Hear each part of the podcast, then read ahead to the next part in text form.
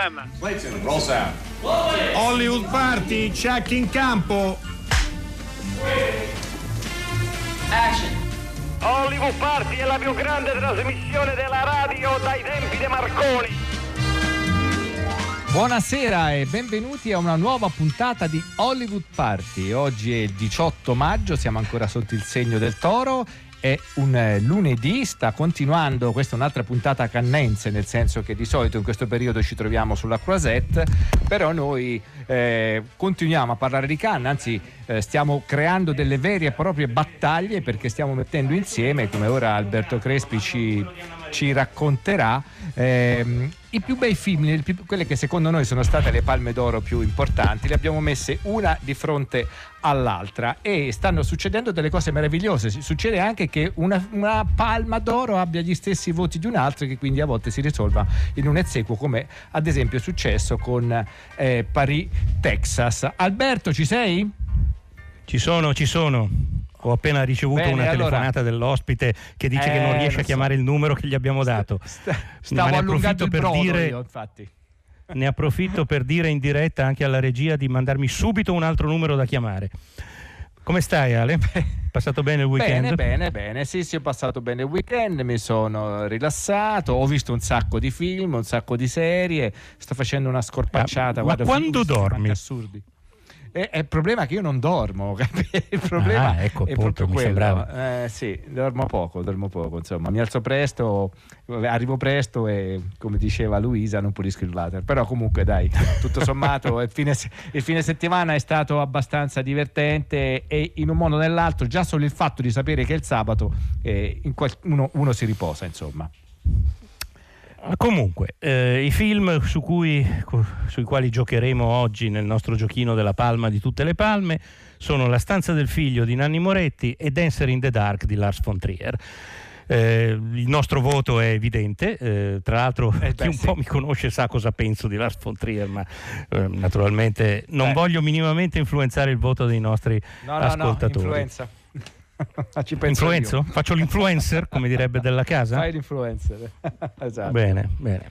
Ecco, e quindi cominciate sul 335 5634 296 a dirci quale preferite fra questi due film e, e niente. Eh, E tra Bene. poco speriamo di riuscire ad avere in linea il regista della, della stanza del figlio, appunto. Non dico chi è per scaramanzia. Bene, allora diamo intanto le nostre preferenze per la serata, perché comunque nel fine settimana abbiamo visto dei film, ma anche questa sera ci sono dei bellissimi film. Il film che ho scelto io ehm, è Sherlock Holmes, quello però di Guy Ritchie, l'ex marito di Madonna, ve lo ricordate, interpretato da Robert Downey Jr. eh, nella parte di Sherlock Holmes, Jude Law nella parte di, eh, Re- eh, di mm, Watson e Rachel McAdams che fa Irene Adler. Ve lo ricordate? Irene Adler è quella dello scandalo in Boemia, sono tutti personaggi del vero Sherlock Holmes, quello di Arthur Conan Doyle, però ovviamente la declinazione è completamente diversa. A me sono piaciuti tutti, non so tu Alberto cosa ne pensi e soprattutto che cosa hai scelto, sono curioso. È molto curioso, è una scelta meditata e oculata. Beh, di questi tempi penso che un giorno di ordinaria follia di- con Michael Douglas che impazzisce e fa a pezzi tutta la città mi sembra un, un titolo giusto. Ecco, quindi ho scelto quello. E il mio va in onda questa sera alle 23.16 sul canale 20 di Mediaset 20 e invece il tuo Alberto Ve lo dico dopo. va bene allora ascoltiamo, No, in questo momento non ho davanti la schermata. la 7 prima la serata 7 prima serata, mi dicono. il mashup Noi smettiamo di servire le colazioni alle 11.30. Rick, io sono certo che lei ha sentito dire che il cliente ha sempre ragione. Sì? Sì, beh, allora eccomi qua. Io sono il cliente. Non è la nostra politica. Lei può avere solo quello che è nel menù dei pranzi. Io voglio la colazione, non lo voglio il pranzo. Abbia pazienza. Mi dispiace tanto. Ah, sì? Eh, dispiace tanto anche a me. Calmi, calmi, calmi. State calmi, calmi, state calmi laggiù. Ehi, ehi, ehi, ehi, ehi. Signore, dove sta andando? No, no, no, no, no, no, si sieda e continui a mangiare, avanti. Su. Holmes, come suo medico, Tornerà a sbavare in men che non si dica. come suo amico. È chiuso qui dentro da due settimane. Insisto, lei deve uscire all'aria aperta. Non c'è niente che sia di mio interesse là fuori, nel mondo. Nulla. Quindi è libero stasera. Assolutamente. Cena? Magnifico. A Royal? Il mio preferito. Viene anche Mary. Ha un impegno. Deve conoscerla, Holmes. Ha già chiesto la sua mano? Non ho trovato l'anello adatto. Quindi non è ufficiale. Ci sposeremo. Che le piaccia o no. 20 e 30 a Royal. Metta una giacca. Se la metta lei.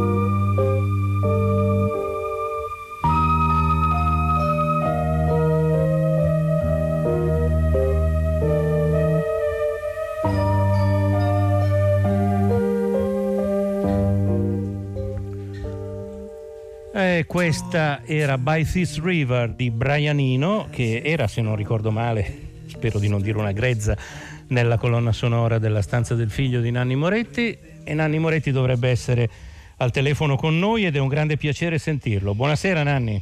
Buonasera. Ciao Nanni. Buonasera, buonasera. Buonasera, come stai? Tutto bene? Sì, abbastanza bene, sì. Molto addolorato per la morte di Michel Piccolini, ma insomma. Ovviamente, ovviamente. Tra poco parliamo anche di questo grande attore che ci ha lasciato e che con Nanni ha fatto un ruolo meraviglioso, quello del Papa recalcitrante in eh, Abemus Papam. Prima cercando di non essere troppo così, troppo irriverenti, insomma, ma il cinema è fatto di tante cose, è fatto di tristezza, è fatto di dolore, ma è fatto anche di bei ricordi, a volte è fatto anche persino di allegria e di divertimento. Volevamo rievocare in questo gioco che stiamo facendo la vittoria eh, di Nanni Moretti a Cannes con la stanza del figlio, che immagino sia stata per lui una delle grandi soddisfazioni della carriera. Eh, cosa, ricor- co- co- cosa ti viene in mente quando ripensi a quei giorni? La premiazione o l'attesa, la soddisfazione? Proviamo a No, tornare viene- nel tempo a quel giorno lì. Ma mi viene in mente la domenica mattina eh, di, di quel maggio del 2001 in cui stavo vicino al telefono. Per l'esattezza ho qui davanti a me il mio quaderno di bimbo, Pigna, quaderno Pigna, era domenica 20 maggio era domenica 20 maggio e avevo dormito poco quella notte. Io il film era andato il giovedì e io ero tornato il venerdì sera a Roma. E invece alcuni collaboratori eh, erano, erano rimasti lì a Cannes e io ero tornato a Roma. E allora domenica 20 maggio, la mattina, io mi ricordavo della mia esperienza, la mia prima a Cannes, da giurato, quattro anni prima, nel 97. Ero in una bellissima giuria in cui il più simpatico se senz'altro era Tim Burton, ma c'erano così, persone di, di grande qualità. E quindi mi ricordo sempre perché allora non si, dava, non si assegnava il sabato, ma la domenica in quegli anni, la Palma d'Oro, mi ricordo la riunione di giuria eh, quando, quando, ero giurato, quattro anni prima, nel 97, e mi ricordo che il primo premio ad essere assegnato, come a Venezia al Leone d'Oro, era la Palma d'Oro. E quindi quella domenica 20 maggio del 2001 avevo calcolato che se entro le 10 mi avrebbero chiamato, ecco, magari fosse... Il premio era buono, ecco. Eh, ecco sì, perché non ti dicono, ti chiamano... Non ti dicono cosa vinci. Dicono certo. solo, eh, buongiorno, lei dovrebbe tornare a Cannes. Ecco. E quindi la, in effetti arrivò intorno alle 10 quella chiamata e Buono, quindi buono. to- tornai a Cannes però non, eh, non sapevo assolutamente perché a differenza posso dirlo a differenza di Venezia dove 24 ore prima tutti sa sanno tutti i premi nel, nel più minimo dettaglio a Cannes fino all'ultimo si riesce a non sapere nulla e quindi vero, andavo confermo. e, e non sapevo assolutamente che, che cosa avevo vinto. Ecco, c'era in concorso un Holland Drive di, eh, di Lynch, c'era Fratello dove sei dei fratelli Cohen, c'era mi sembra film rosso, no no quello, quello no no, quello era un altro anno, era Caro Diario, e c'era mm, La pianista di Haneke. E quindi insomma non, non sapevo assolutamente. Il, eh, il presidente di Cannes, Gilles Jacob, mi disse, mi disse solo questo, io lo imploravo con lo sguardo e lui mi disse It's not a bad day, non è un brutto giorno. Ecco, solo questo. E quindi No, c'era... eh, Nanni, ti devo eh, parzialmente correggere. C'era l'uomo che non c'era dei fratelli Cohen. Ah, l'uomo sicuro? E c'era il mestiere... Sì, eh, ho davanti a me il programma di quell'anno. Ah, e c'era ah. il mestiere delle armi di Ermanno Olmi, altro Oh, film sì, non brutto, sì. diciamo così. Assolutamente. No, altro film il bellissimo. Museo delle armi, molto bello, sì. Sì. E, mm, e quindi niente, insomma, poi vabbè, questa cosa l'ho, l'ho raccontata diverse volte, eh, insomma doveva cominciare la serata, però c'era un po' in ritardo perché la- la- l'attrice del film di chiusura, Letizia Castà, era in ritardo. Io stavo già in sala, però allora un po' nervoso sono riuscito e ho cominciato a passeggiare nello spaziosissimo atrio del Palazzo del Cinema e a un certo punto da una porticina vedo uscire un signore con una- dei grandi capelli bianchi all'insù che si accende una sigaretta, allora ancora si poteva e, e gli passo accanto e lui mi disse Nanni, un giorno o l'altro io ti ammazzerò. Ed era David Lynch. e io gli dico, ma guarda io non so cosa ho vinto, non lo so, non importa, ti ammazzerò comunque. Che insomma, se te lo dicono i fratelli, se te lo dicono i fratelli Cohen ti fai due risate, se te lo dice David Lynch, insomma... Sì, ti spaventi, sono assolutamente d'accordo. Ci pensi un attimo. Ecco, e quindi poi è cominciato e si, si- si parte come sempre dal premio eh, considerato minore, piano piano a scalare e quindi insomma io non, eh, non- non- a un certo punto c'è il penultimo premio, il Gran Premio della giuria, viene assegnato alla pianista di Haneke e allora ci rimane solo a Palma d'Oro che poi in quei casi ti chiedi ma magari mi hanno chiamato da Cannes però non mi hanno detto di tornare. E in quel momento mi si avvicina la mia interprete e mi dice hai vinto la Palma d'Oro ex equo con Rivette, c'era un film di Rivette. E invece poi no, non era ex equo con Rivette, era da solo e, e niente, insomma Sì, poi... È vero, c'era, un, c'era Va Savoir di Jacques Rivette. Vabbè, comunque, Meglio così. Nanni, noi sperando di farti piacere abbiamo ritrovato un materiale dell'epoca eh, in cui credo che tu venga intervistato dal- da un grande amico di tutti noi, da Vincenzo Mollica. Ascoltiamolo. Sì. Partiamo da questa palma d'oro, eh? Era tanto che doveva arrivare, però è arrivata, eh? Sì, insomma, eh, diciamo che eh, dall'albero degli zoccoli ci sono stati tanti premi importanti per tanti registi in questi anni.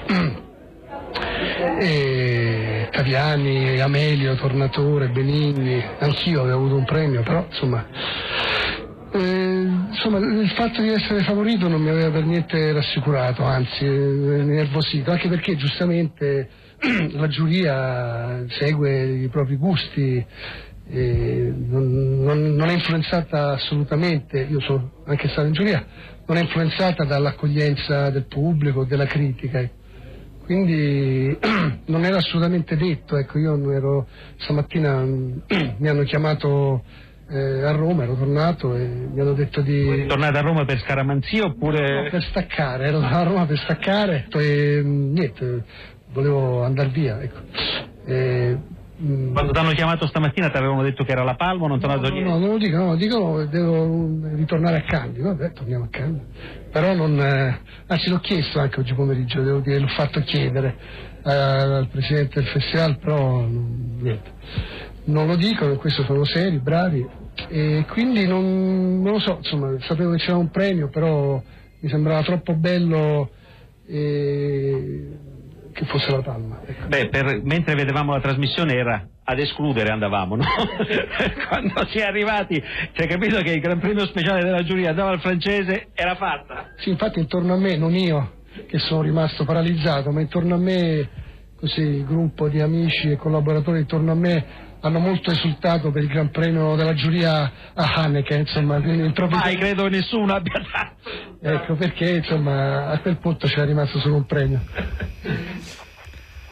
Sono arrivati tantissimi messaggi e nonostante la nostra assoluta imparzialità, Alberto, sono quasi tutti dalla parte di Nanni. Nanni Moretti, tutta la Eh, vita, un film male, che ti travolge, di sentimenti, La stanza del figlio, senza ombre di dubbio. La stanza del figlio è per commosso ricordo a Bemus Piccoli con riconoscenza a Michel e a Moretti. Questo da parte di Alma. Beh, allora in qualche maniera forse i nostri ascoltatori, Alberto, hanno un po' recepito quello che è anche il nostro mood.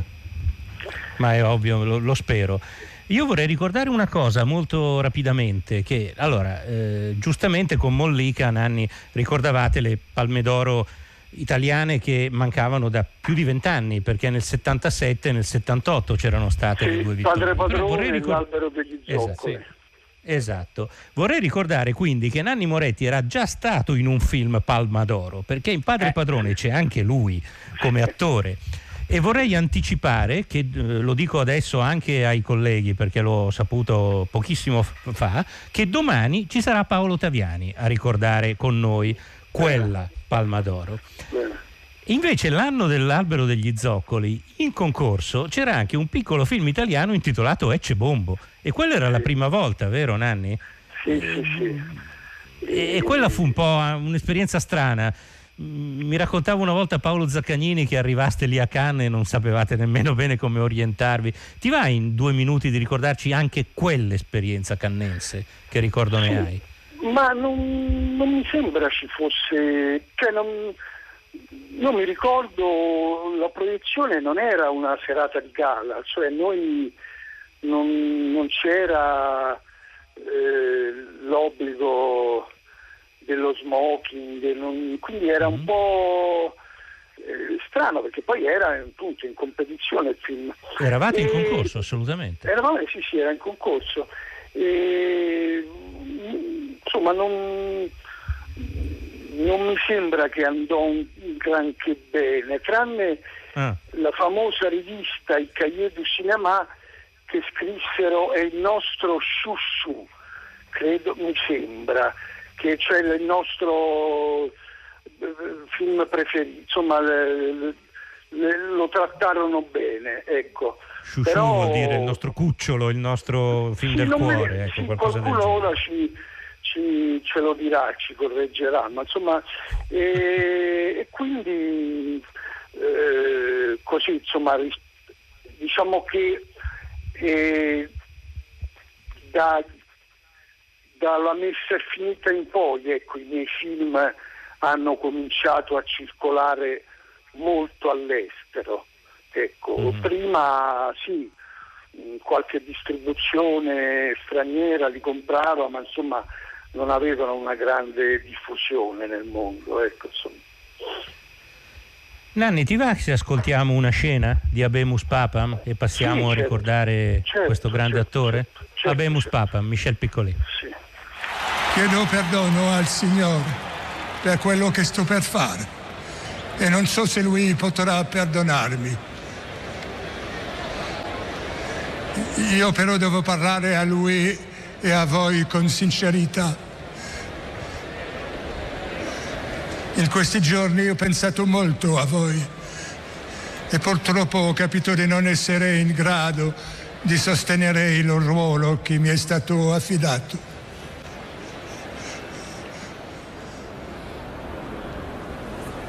Io sento di essere tra coloro che non possono condurre, ma devono essere condotti. In questo momento posso dire soltanto, pregate per me. La guida di cui avete bisogno non sono io. Non posso essere io. Questa naturalmente era la vera voce di Michel Piccoli, lui è stato doppiato peraltro da grandissimi doppiatori da Emilio Scigoli, tanto per dirne uno, Pino Locchi. Ecco, in una vecchia intervista Piccoli diceva questo, quando ho iniziato a fare questo mestiere non esistevano i casting directors, bisognava pazientemente andare a bussare alle porte dei produttori ed è così che con un po' di presunzione ho ottenuto anche la mia parte in un film con Buñuel. Ecco Nanni, com'è stato l'incontro con Piccoli? Ma eh, io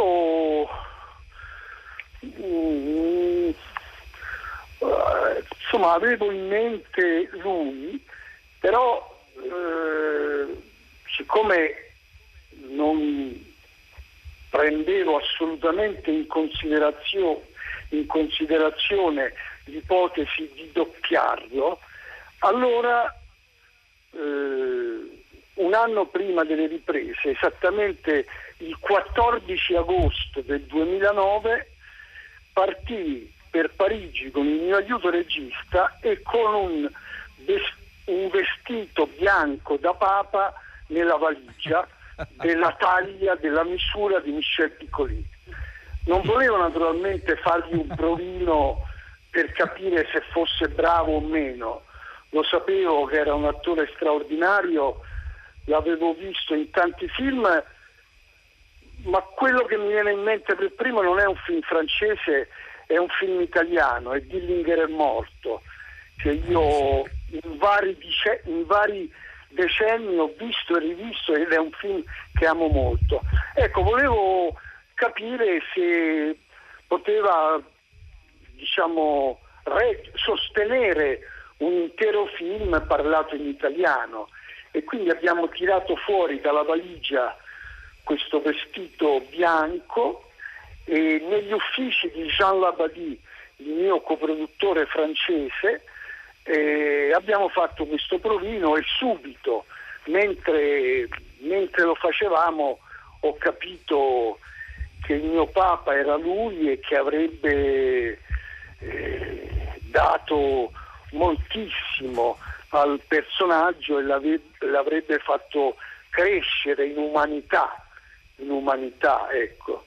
E, e poi, insomma, durante il film eh, è sempre stato molto disponibile, anche quando doveva dare le battute magari ad attori sconosciuti e lui era fuori campo, vicino alla macchina da presa, però continuava a dare le sue battute, quindi per niente capriccioso, diciamo. Tu hai anche alcune scene molto belle insieme a lui, sono proprio dei, dei duetti, mi verrebbe Eh, da dire. sì, Co- Com'è c'è- recitare con un fenomeno così? Eh, beh, Parla da infatti- attore adesso, non da regista.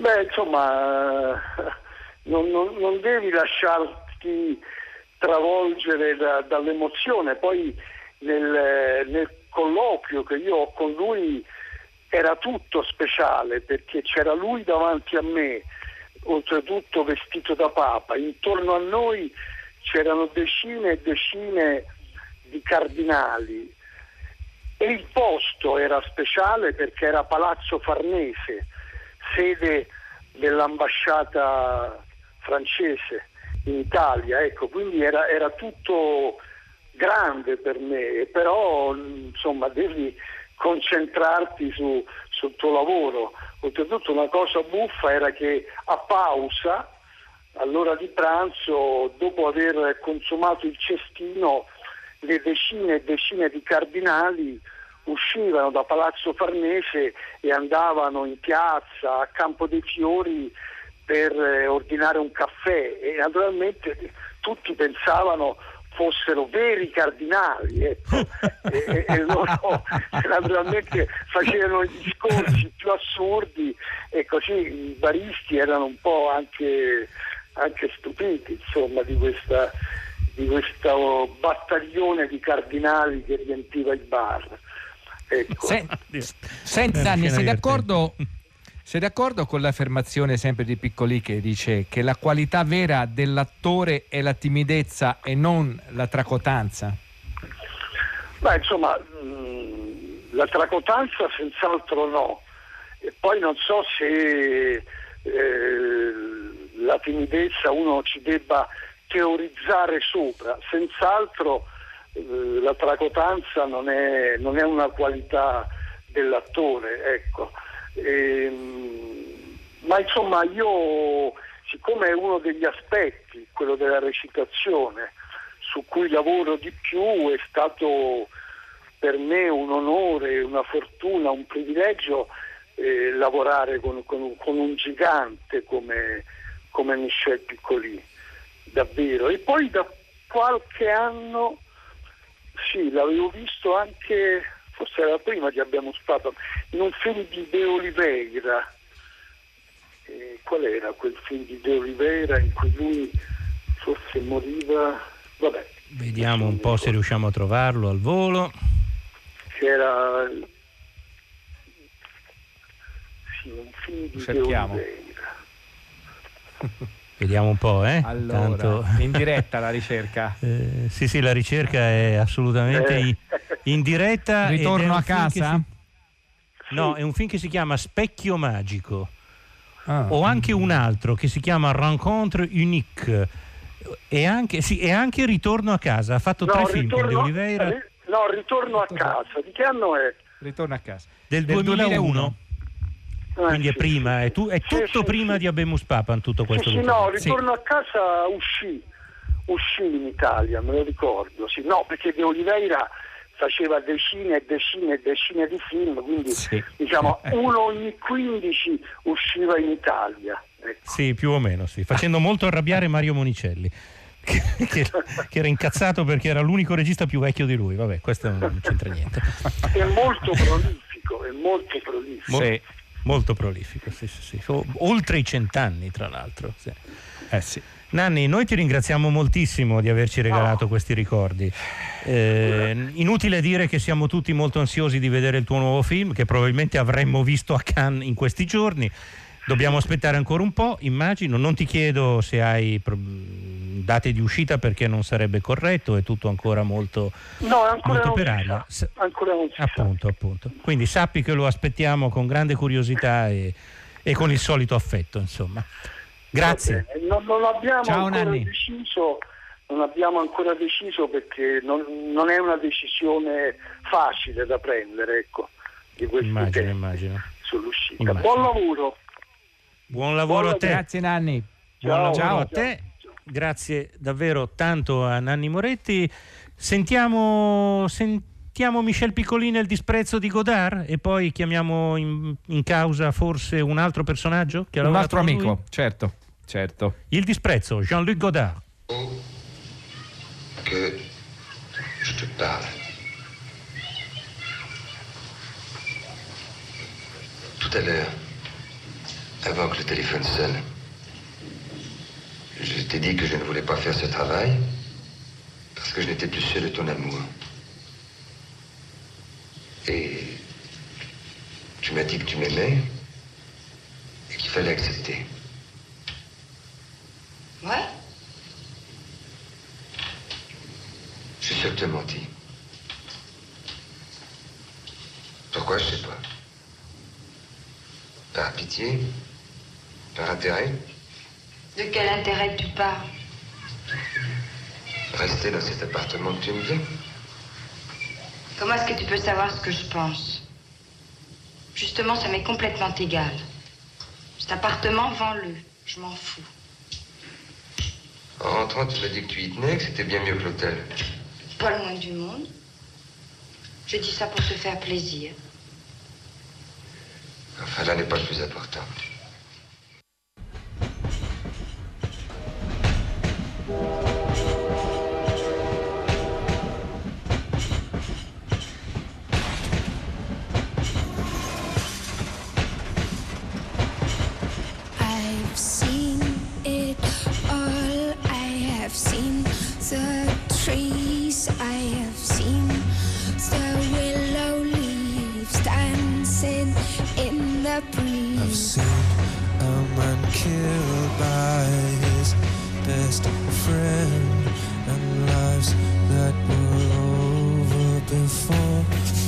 whisper that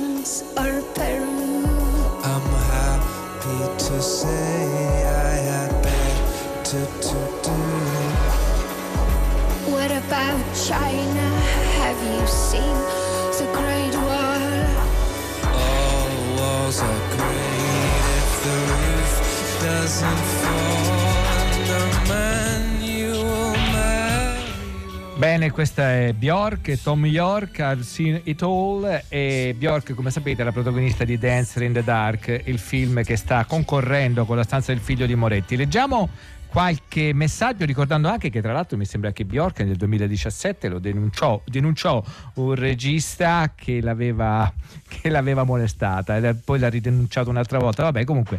Eh, queste-. Credo proprio di sì. Eh, detto questo, No, eh, vediamo Dan- eh, Dancer in the Dark, eh, dice Salda Trento per dire che noi comunque leggiamo tutti i messaggi. La stanza del figlio, Moretti per sempre. Eh, poi eh, Nanni parla di Io sono un autarco, vabbè, la prossima volta. È la stanza del Eh, figlio ehm, e poi la stanza del figlio, stanza del figlio, però anche qualche Dancer in the Dark. Diciamo che il rapporto è 7 a 3, 8 a 2, che comunque insomma era anche fin troppo generoso per Lars von Trier. Abbiamo un ospite, Alberto? Ah, meno male, meno male. Abbiamo un regista che ha lavorato con Michel Piccoli nel suo, nel suo unico film da regista, se, se non vado Sì. errato. Sì, sì. Luciano Tovoli, come stai Luciano? Buonasera, benissimo. siete Ciao, triste Luciano. molto. Ciao, ciao. Molto triste, immagino. È una storia poco nota forse, comunque interessantissima quella che Luciano Tovoli sta per raccontarci. Nel 1983 eh, Luciano Tovoli, grandissimo direttore della fotografia per Antonioni e per, per Dario Argento e per tanti altri, eh, fa un film da regista intitolato Il generale dell'armata morta, eh, che alla sceneggiatura vede le firme di Jean-Claude Carrière, ovvero il super sceneggiatore di Buñuel e di tanti altri, dello stesso Luciano Tovoli e di Michel Piccoli, Il film è ispirato a un romanzo di Ismail Kadarè, il grande scrittore albanese, e nel cast eh, Piccoli è accanto a Marcello Mastroianni e a Nukeme. Eh, un film che forse pochi ricordano, ma che varrebbe la pena di, di tirar fuori di nuovo. Una storia ambientata un po' dopo la fine della guerra, della seconda guerra mondiale in Albania, un generale e un sacerdote eh, vanno in Albania per riportare in patria i corpi dei soldati caduti in quel paese, allora molto misterioso, molto chiuso. Ecco. Come nacque questo film, Luciano? Come, co- come nacque l'idea e come nacque il fatto che fossi tu a dirigerlo? Dunque, eh, io lavoravo in quel momento, con, eh, in quegli anni, con Marco Ferreri. E, mh, fu Marco Ferreri a, insomma, a dire Luciano, guarda, nel modo in cui io lavoravo con lui, insomma, l'attenzione forse che ponevo anche al suo lavoro, al lavoro degli attori, ehm, eh, mi disse guarda, se, mh, eh, tu, tu devi fare un film come regista, devi fare anche il regista. Eh, c'è un romanzo eh, che in Francia è estremamente noto, in Italia non era tradotto per niente, di un grande scrittore albanese, Ismail Kadare, e, e siccome- siccome nel film che era Ciao Maschio c'era anche Marcello Mastroianni, so che Mastroianni ha una copia in francese del libro, fatela dare e, e leggi questo libro se ti interessa. Nel caso ti interessasse io, io faccio da produttore, quindi, allora, beh, quindi io chiesi a Mastroianni il libro, me lo sono letto in una notte e mi è piaciuto, era una copia in francese, mi è, piaciuto moltissimo e la mattina ho domandato a, a, a Mastroianni, ho detto senti ma tu lo faresti un film nel ruolo del generale con me alla regia? E mi ricordo questa cosa abbastanza simpatica. Produzione, un foglio, carta e penna e lo iscrisse una, una lettera che c'ho ancora naturalmente dove dice io eh, sono disponibile a, a interpretare eh, per la regia di Tovoli il, eh, ruolo del generale nel generale della Morta e, ad- e- e a, e a partecipare ad altri due film da trovare successivamente quindi dovevamo fare tre film insieme no? allora avendo ehm, Ferreri da una parte no, che ti assicura la produzione e un gigante appunto come era il nostro Marcello le cose si, si diventavano sembravano abbastanza semplici no? Soltanto che mancavano i diritti allora andai a Parigi comprai i diritti eh, sempre eh, insomma, vabbè, per la produzione e, mm, e dopo passai da, da Michel Piccoli con il quale avevo fatto già vari film, quindi si, si era legata una, una, una amicizia molto fraterna. Insomma. E gli dissi, guarda, io sono qua per proporti il ruolo del cappellano, che i ruoli principali erano, erano quattro, diciamo a tre, che era, era appunto il generale, un cappellano militare e la- una contessa, che poi è stata interpretata da Nucche meravigliabilmente, e poi c'era un esperto in sepolture, esperto albanese in sepolture, un giovane, e, e per quello trovai Castellitto che mi passò davanti a uno scritto così a una provini di produzione, era tutta una serie di ragazzi quasi sconosciuti e mi colpì la, sì, la delicatezza di Castellitto e gli proposi il ruolo e fece il ruolo, insomma, ecco.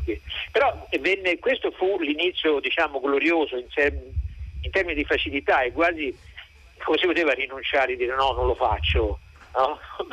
e, Beh, no, c'erano tutte le e abbiamo premesse, cominciato a fare, ecco, legandomi a, a Michel dall'amicizia insomma, veramente grande che, che abbiamo, e, e abbiamo cominciato a viaggiare in Albania, no? Io e lui facevamo, sa, eravamo curiosissimi dell'Albania allora, erano nell'82, abbiamo cominciato a fare questi viaggi e, e lì proprio la nostra amicizia è diventata molto forte perché insomma, eh, vivevamo, insomma, scoprivamo un paese naturalmente dove intuivamo che non sarebbe stato facile girare perché la, la- la burocrazia politica eh, si, si metteva dappertutto, tant'è vero che poi dopo ci hanno cacciato via a 15 giorni dalle riprese a dimostrazione di questi nostri dubbi e noi ci siamo riconvertiti, mi sono riconvertito sul- sugli Abruzzi all'Aquila dove andavo, dove andavo sempre per organizzare un festival sui direttori della fotografia, il primo festival internazionale mai fatto nella storia del cinema e ogni volta che andavo all'Aquila com- cominciavano a vedere, a vedere le montagne dell'Aquila e mi dicevo porca miseria, ma perché girare in Albania? È tanto, tanto bello qua, se giro qua lo girerò in cinemascope, no? E, là- e là- da là ci hanno cacciato via e, e quindi abbiamo, abbiamo girato tre mesi dopo, giravamo quei magnifici paesaggi dell'Abruzzo. Senti Luciano, ho una curiosità. eh, tutti hanno lavorato, almeno tantissimi, perché ha una filmografia sterminata, piccoli, come attore. Tu sei l'unico ad averci lavorato come sceneggiatore. Ecco, com'era lavorare con lui? Com'erano i No, rapporti? ma aspetta, la storia della sceneggiatura è molto divertente perché eh, inizialmente, eh, siccome avevamo, avevamo anche tempo, insomma, dovevamo anche un po' trovare i soldi ovviamente, in quel tempo io ho affrontato da solo praticamente una sorta di, di- di- di, eh, grossa scalettatura del libro, insomma, anche perché non è l'idea di restare fedele a un romanzo che è già un romanzo bellissimo, ma forse è anche insomma, so- un po' sospetta, era già per me, no? bisogna trovare anche altre strade, no? Eh, sempre rispettose naturalmente della- dell'autore del romanzo. no? Quindi io mi facevo il lavoro un po' di sgrossamento, così, di adattamento al cinema, poi prendevo, andavo a Parigi e andavo da piccolino e glielo portavo perché era lui lo- allora il produttore, poi dopo la produzione italiana è intervenuta un bel po' dopo, no? E, e- e lui, lui recitava quindi quei dialoghi che aveva abbozzato e, e li perfezionavamo. Per cui lui non aveva mai partecipato a una sceneggiatura in tutti i film che aveva fatto. E io ti senti, scusa, ma eh, Michel, ma perché allora non, non vieni in Toscana eh, io vengo a Parigi, tu vieni qua e lavoriamo insieme? No, ma no, sai, io non sono un attore, non ho mai sceneggiato, ma che te frega, anch'io non ho mai sceneggiato. Insomma, ma non ci sono. Cioè, il cinema c'è nessuno che ti dà una patente, voglio dire, nemmeno il regista nasce che è un regista con la patente, no? Uno comincia, poi fa. Così eh, insomma avevamo tutte e due una notevolissima esperienza di set, di, let- di sceneggiature, di, di- quindi abbiamo lavorato insieme, abbiamo scritto noi completamente la sceneggiatura. Poi ci siamo, alla fine abbiamo detto, beh, però siamo pur sempre degli amatori, diciamo così, no? dei dilettanti esperti, sottoponiamo al giudizio però di un vero sceneggiatore amorosamente bravo questo nostro lavoro e quindi siamo andati da Giacomo Carriere, il quale ha preso la sceneggiatura, l'ha letta e ha aggiunto una lettera, una lettera che la protagonista legge, legge nel senso eh, fuori campo, si sente la voce a un certo momento nel film del- di Anouk Meckel che rievoca, legge una lettera del, del- del, eh, del marito che è morto in guerra, un colonnello dell'esercito, che rievoca il, significato dell'amore e della distanza. Questo è il contributo importantissimo che ha dato Jean-Claude Carrière. Quindi insomma la sceneggiatura è roba nostra e, e Piccoli eh, da quel momento poi ha avuto anche la passione, dopo ha fatto anche dei film come regista, no? C'è stato un coinvolgimento Certo. totale. Ecco, in questo coinvolgimento eh, siamo stati felicissimi, abbiamo girato in modo straordinario, contenti, eccetera, e poi dopo è successo che, che il film non si, non si conosce, poi in Italia, in, in Francia è uscito in 400 sale, ha avuto critiche, insomma, ha avuto due critiche negative, da- mo- molto negative dalle un altro non mi ricordo, un po' assassine perché ce l'avevamo con Mastroianni che faceva il ruolo di un po' il generale buffone, no? Però le altre critiche da, da- da- le- tutti i giornali, dall'Espresso, al Nouvel Observateur, Le Monde, sono straordinarie. In Italia esiste solo diciamo, una, una recensione critica eh, perché eh, Spero che non sia di Alberto Crespi, Luciano. eh, Mm, oddio. no, perché- Spero che non sia no, Alberto no, Crespi. non mi Se- sembra. No, ma- non mi no, sembra. non credo, no, perché non ho avuto occasione di vederlo. Sarei dovuto stare a San Sebastian, dove il film fu mandato in una visione un po' speciale, e, e Tullio Chedici lo vide e io tornando in aereo da, da Parigi aprì la Repubblica e c'era una paginata praticamente sul film. Ecco, quindi questo lasciava intendere molto Quindi positiva, lasciava intendere una buona uscita anche in, anche in Italia. No? Però il Lu- film Luciano, senti. fa- Sì, dimmi, dimmi. tu. Eh, Dobbiamo salutarti perché siamo strettissimi. Questa Eh, storia di immagino, questo film, immagino. però mi- ci sembra molto interessante. Magari verrai Eh, in studio e ci racconti non solo questa, ma tantissime altre cose. Ci Bene, sentiamo presto, Luciano. il- il- sì, esatto, il pensiero a Piccolizzo, questo grande amico e veramente gigante del cinema. Ok, grazie. di E, e noi ti chiamato. ringraziamo. Grande, grande. Ciao, Luciano. Grazie Luciano. Ciao. Ciao, ciao. Queste saranno le mura di Gerico, come quelle che caddero quando Giosuè suonò la tromba. Non temete. Vedete? Non ho la tromba. In compenso voglio essere gentile con voi. Vi darò il mio miglior pigiama. Dall'altra parte il vostro appartamento. Non volete prenderne possesso? Non importa. Forse vi interessa l'uomo che si spoglia? È un simpatico spettacolo ed è anche uno studio utile di psicologia. Rivela il carattere. Dimmi come ti spogli e ti dirò chi sei. Voglio scrivere un libro su questo. I metodici si tolgono prima la giacca, i distratti i calzoni. Già. I romantici le scarpe. Io invece prima la giacca, proprio così. Poi la camicia. Ora dovrei togliermi i pantaloni, ma io ho un metodo speciale. Mi tolgo prima le scarpe, prima la destra, vedete? Poi la sinistra, naturalmente, e poi si salvi chi può.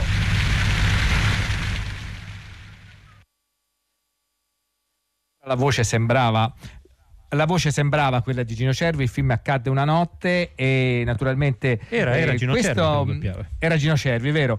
E, Sì, sì. mh, Diciamo che oggi inizia la giornata internazionale dei musei, a due mesi dalla loro chiusura per l'emergenza Covid, alcuni musei proprio questo giorno invece eh, riaprono eh, le, le porte al pubblico e Radio 3 propone questa giornata appunto come l'iniziativa di un giorno al museo, ognuno ovviamente la declina a suo modo. Hollywood Party adotta un museo, noi che, che museo abbiamo adottato? Un museo piccolissimo in realtà, eh, è il Museo Civico di Bisacquino che è un piccolo paese vicino a Palermo dove è nato Frank Capra nel 1897. E Frank Capra è uno dei pochi registi a avere vinto tre film, eh, tre Oscar per la regia. Meglio di lui ha fatto solo John Ford che ne ha vinti quattro. Ehm, Bisacquino è un paese dove ancora esiste la casa di Frank Capra. Pensate che quando lui dopo mm, tantissimi anni tornò, perché lui se ne andò quando ne aveva sei, tornò nel paese e i suoi parenti che ancora ci sono per accogliere tutta la gente che voleva partecipare a questo pranzo di gala, buttarono giù il muro di una, di una- eh, la parete di, di un'abitazione, eh, rischiando di far cadere tutto. Per fortuna, per fortuna andò bene, non successe niente. Eh, naturalmente Frank Capra lo conosciamo tutti, è diciamo quello che ha fatto un po' nascere il cosiddetto sogno è il regista del sogno americano, quindi è molto divertente il fatto che questo sogno in realtà sia nato a Bisacquino. Per- peraltro quella è una zona cinematograficamente molto interessante perché a pochi chilometri c'è Palazzo Adriano che è il posto dove Tornatore ha girato ehm, nuovo Cinema Paradiso e da quelle parti c'è anche un ristorante, il piccolo Totocascio che sicuramente ci ascolta e che noi salutiamo. Comunque eh, Bisacquino andate a farci una visita perché c'è questo posto, questo museo civico di Bisacquino che è davvero interessante. Eh beh, e poi Frank Capra è un gigante. Allora, faccio io i saluti? Allora, Sì. oggi la trasmissione è stata realizzata da Francesca Levi, Maddalena Agnisci, Domenico Ganci che ci ha mandato in onda, Massimiliano Bonomo, Riccardo Morese e Erika Favaro compongono in questa settimana l'Arcadia e gli ospiti, che ospiti? Abbiamo avuto al telefono Eh. Nanni Moretti e Luciano Tovoli per parlare di Michel Piccoli e del Festival di Cannes. La stanza del figlio va in finale, mi pare di capire, quindi ne riparliamo venerdì. Domani parleremo con Paolo Taviani di Padre e Padrone, ma rimanete su Radio 3 anche fino a domani se volete perché c'è Radio Soldi. C'è tre soldi, scusate. Shahada Veneta, dialogo tra società veneta e cultura islamica di Annalisa Marraffino, Roberto Cavallini e Marco Fantacuzzi. Da Alberto Crespi e Alessandro Boschi. A domani, ricordate. ah, c'è il A dis- domani. disprezzo, cinema alla radio sulla home page di Hollywood Party. A domani, ciao Alberto.